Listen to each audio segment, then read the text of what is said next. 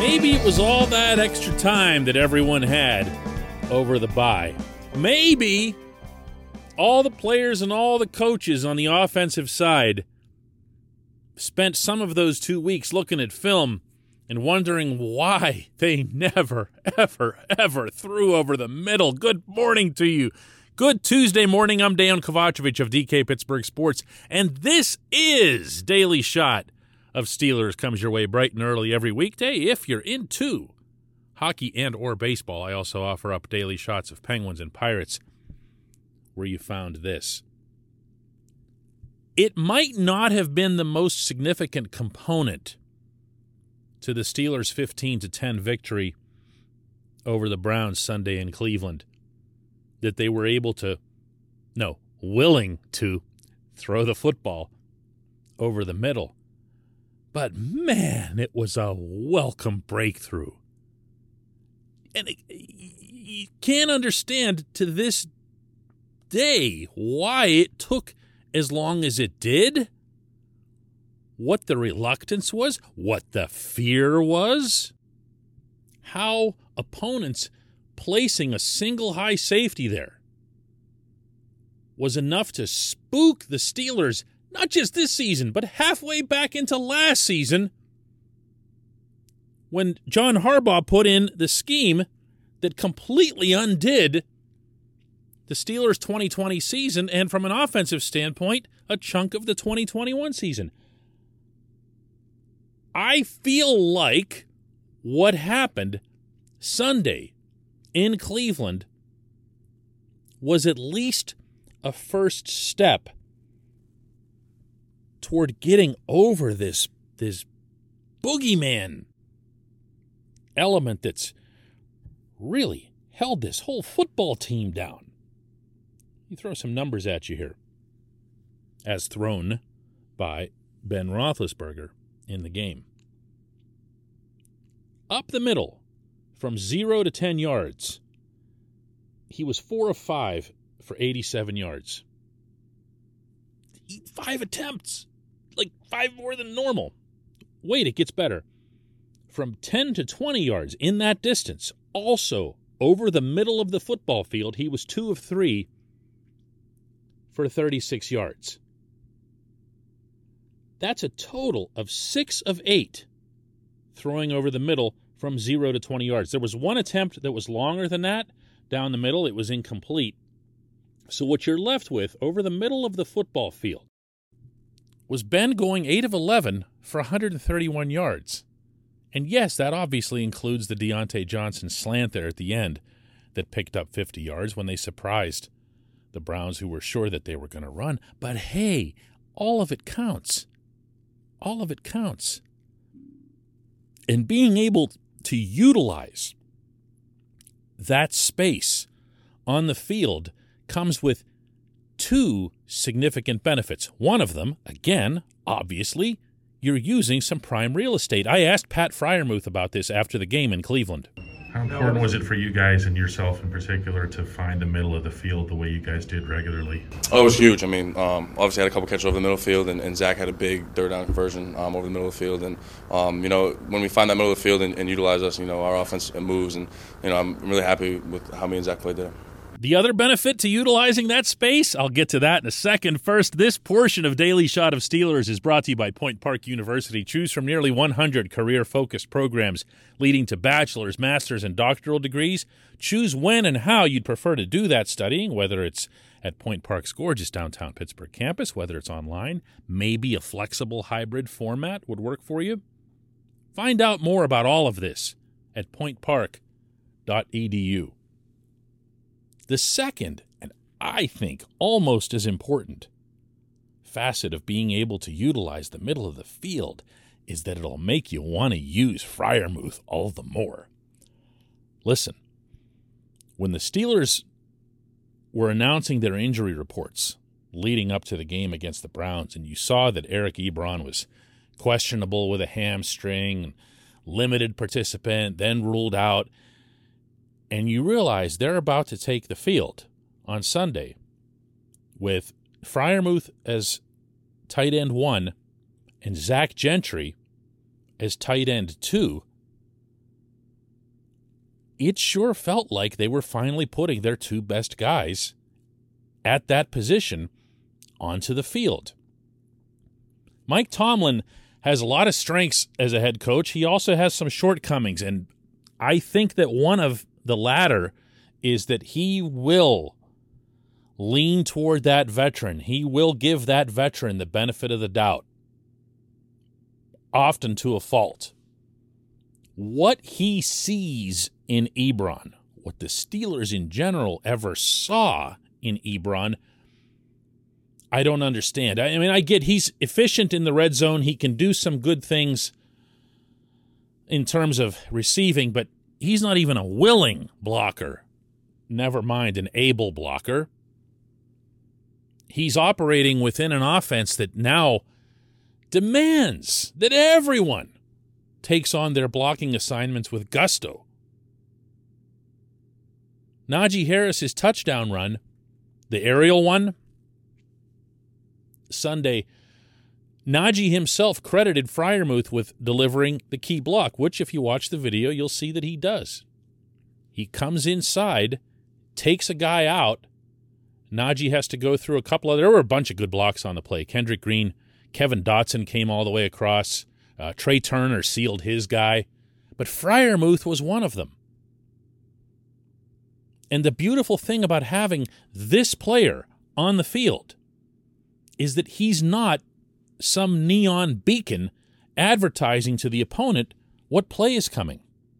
Whereas if it's Ebron, you're thinking it's either going to be a pass or it's going to be a poorly blocked run. So why bother? Similarly, with Gentry getting involved at least a little bit more offensively, you're seeing less predictability on that front. That's optimal for a tight end. You know, everybody's always bringing up Heath Miller anytime a tight end does well here. And, and, and that's kind of cool. Okay. I'm not going to lie. It's also unfair. Heath was his own guy. Heath was special. But part of what made him special was that he never, ever looked at 83 on the field and saw it as a signal that any certain type of play was forthcoming.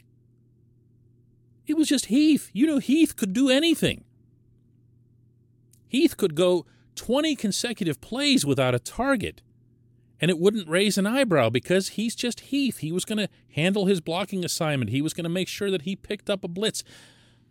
This is what you want out of your tight ends. And if the Steelers' coaching staff, beginning obviously with Tomlin, look at that game film from Cleveland and see how and why they threw effectively over the middle. And they see that it was largely because of their tight end play.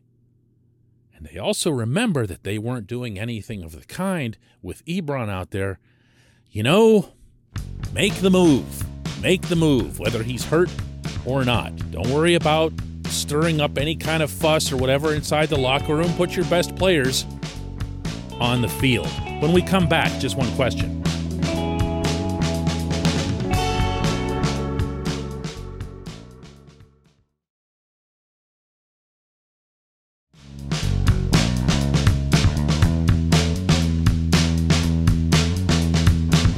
Welcome back. It's time for just one question. That's brought to you always on this program by the personal injury law firm of Luxenberg, Garbett, Kelly, and George, LGKG. They represent people who are hurt in car accidents, who need help with workers' comp and medical malpractice claims. The attorneys at LGKG have been designated super lawyers for over 15 years. This is a real thing. It's reserved for the top 5% of all attorneys in Pennsylvania. Learn more about them at lgkg.com or by calling 888 842 5454. Our J1Q comes from Matt who asks Does the Steelers' winning streak and best performance of the year in Cleveland merit a trade before the Tuesday NFL deadline? Uh, you know, the first thing I thought of when I saw your question, Matt, was the best performance of the year in Cleveland. I don't know that it was. I mean, I guess I hadn't really thought about it. And I know you threw that in kind of parenthetically, but there were some things about it that were the best performance, certain components. Uh, it certainly was the most important performance that they had given the juncture of the season and some of the stuff that I was talking about on the show last week and making references to, you know, do or die and things like that. But I, I think I've seen the Steelers at various points this year perform better in some areas. This just might have been the one where they put it all together. And again, this was the one that was going to be the biggest deal. To actually answer your question, or to try to, does what the Steelers have achieved here merit a trade? Yes. Yes. And I don't just mean moving a malcontent backup linebacker. I'm talking about a real trade that brings in real talent. You know, it used to be that the NFL trade deadline, which is at 5 p.m. today, by the way, was completely ignored. I mean, there were even jokes about it. Hey, did you know it was NFL trade deadline day? No, did you? And it just go right by. That's starting to change a little bit. We saw Von Miller, future Hall of Famer, go from the Broncos to the Rams yesterday, and that starts getting people's attention toward the deadline. Wait a second. Why did the Rams do that? They already have Aaron Donald and they're loading up. You saw the headlines for this. Loading up, cashing them all in, pushing in the chips, meaning the Rams. That's a lot of the stuff that you hear way more often when it comes to the NHL and Major League Baseball trading deadlines. Not with football.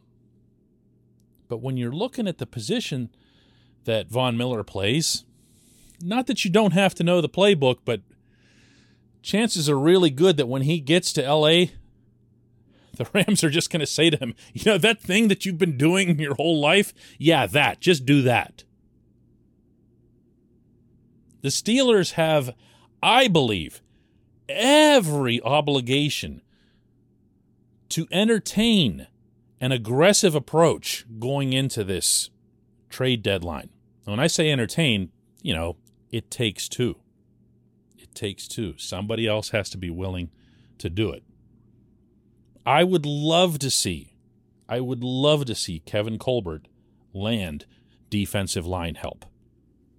It's nice that Chris Wormley and Isaiah Buggs had a bit of a bounce back Sunday in Cleveland, but we don't know about Stephon Tuitt's status. We definitely don't know about Tyson Alualu. The idea that he's completely ruled out of the rest of the season uh, isn't accurate, but it's at least a reasonable bet. They could use help there. They could use help. I would be talking to the Eagles. I would be talking about Javon Hargrave. Bring him back. He's got one more year on that big deal at 13 million per, but it's affordable. It's affordable this year under all the cap room that the Steelers have, and it's affordable, very much so, next year. And if they say, well, listen, you know, we're not really out of it because we just beat the snot out of the Lions, which the Eagles just did. All right, well, we'll take Fletcher Cox then. Is that all right? And we'll send you a nice draft pick for it. You can do that. You can do that. The Eagles aren't going anywhere. That's the kind of move that I'd be looking at. Defensive line, offensive line. There's $11 million of cap room available to Colbert and Omar Khan heading into today. I'm trying to picture a scenario in which it's acceptable for these guys in what's likely Ben Roethlisberger's final season to say, yeah, we, we just left that on the table. You know, we didn't bother using it. You don't get cap space back when you don't use it, by the way. It's just gone. They don't say, well, you didn't use the space this year. You can have it next year. It's just a lost opportunity to make your football team better. I'm not going to advocate throwing around first rounders and so forth, but I would really, really, really like to see a significant move made today. And again, not just the malcontent. Backup linebacker. I appreciate the question. I appreciate everybody listening to Daily Shot of Steelers. Let's do it again tomorrow.